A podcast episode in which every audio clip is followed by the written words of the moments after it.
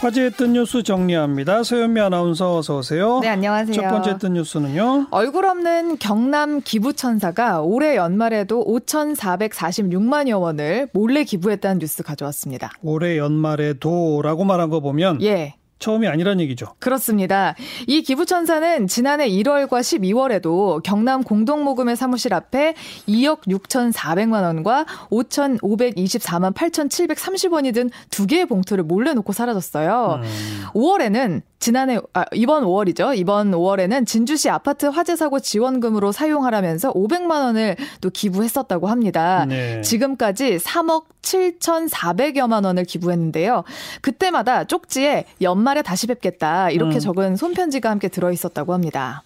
그런데 이번에 정말 왔고 네.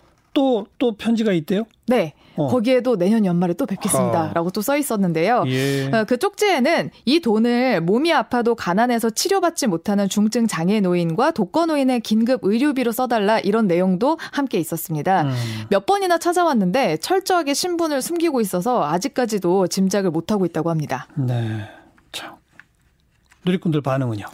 돈이 있어도 기부하지 않는 사람들도 많은데 이름도 얼굴도 밝히지 않고 기부하신 것과 또 편지글을 읽으면서 정말 부끄럽고 본받아야겠다는 생각을 하게 됩니다. 참으로 아름답습니다. 라면서 칭찬을 아낌없이 보내주는 분들 정말 많았고요.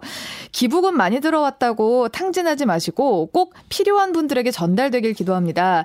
또한 어떻게 썼는지 공개해 주세요. 라는 댓글도 있었습니다. 네. 얼굴 없는 천사들 정말 고맙습니다. 네. 다음 또 뉴스는요. 지하철을 타면요 눈길이 가는 좌석이 있습니다. 유난히 분홍색으로 칠해놓은 자리 임산부 배려석인데요. 예. 이 자리에 대한 갈등과 민원이 점점 증가하고 있다는 뉴스도 오늘 화제였습니다. 어떤 갈등이요? 음.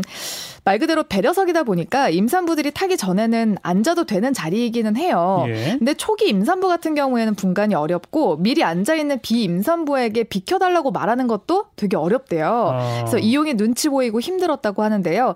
그래서 서울교통공사가 2017년부터 이 자리는 그냥 비워두는 것으로 홍보를 시작을 했는데 아예 비워두자. 예, 예. 그러다 보니까 이제 민원이나 불만도 커지기 시작한 겁니다. 온라인 커뮤니티에 글들이 올라왔는데요. 퇴근길에 임산부석에 앉아 있는 분에게 임산부 그 배지를 보여주니까 자는 척을 하는 사람들 되게 많았고요. 음.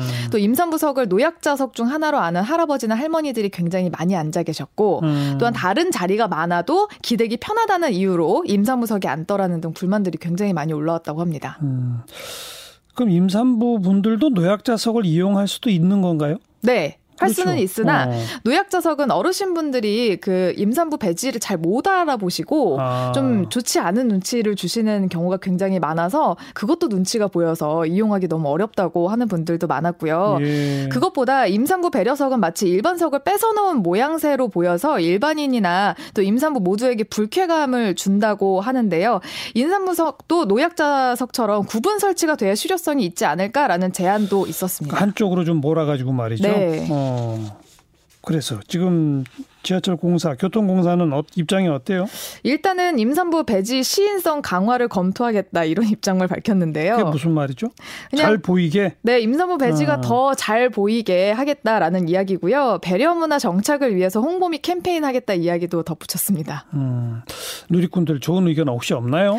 누리꾼들의 좋은 의견이 있습니다. 네. 그 자리만 투명 캡슐을 씌워놓고 임산부 배지를 대면 캡슐이 열리도록 하면 좋겠어요. 라는 댓글이 있었고요. 아이고. 거기 앉자마자 임신 임신을 축하드립니다 하는 소리와 함께 팡파르를 크게 울려주면 해결될 거다. 이런 제안도 있었습니다. 음. 참 난감한 문제예요, 사실. 네. 특히 임신 초기의 경우가 티가 안 나서요. 그분들은 더 불편하고 힘든데 잘 표시가 안 돼 있는 거 네. 문제긴 하네요. 그렇습니다.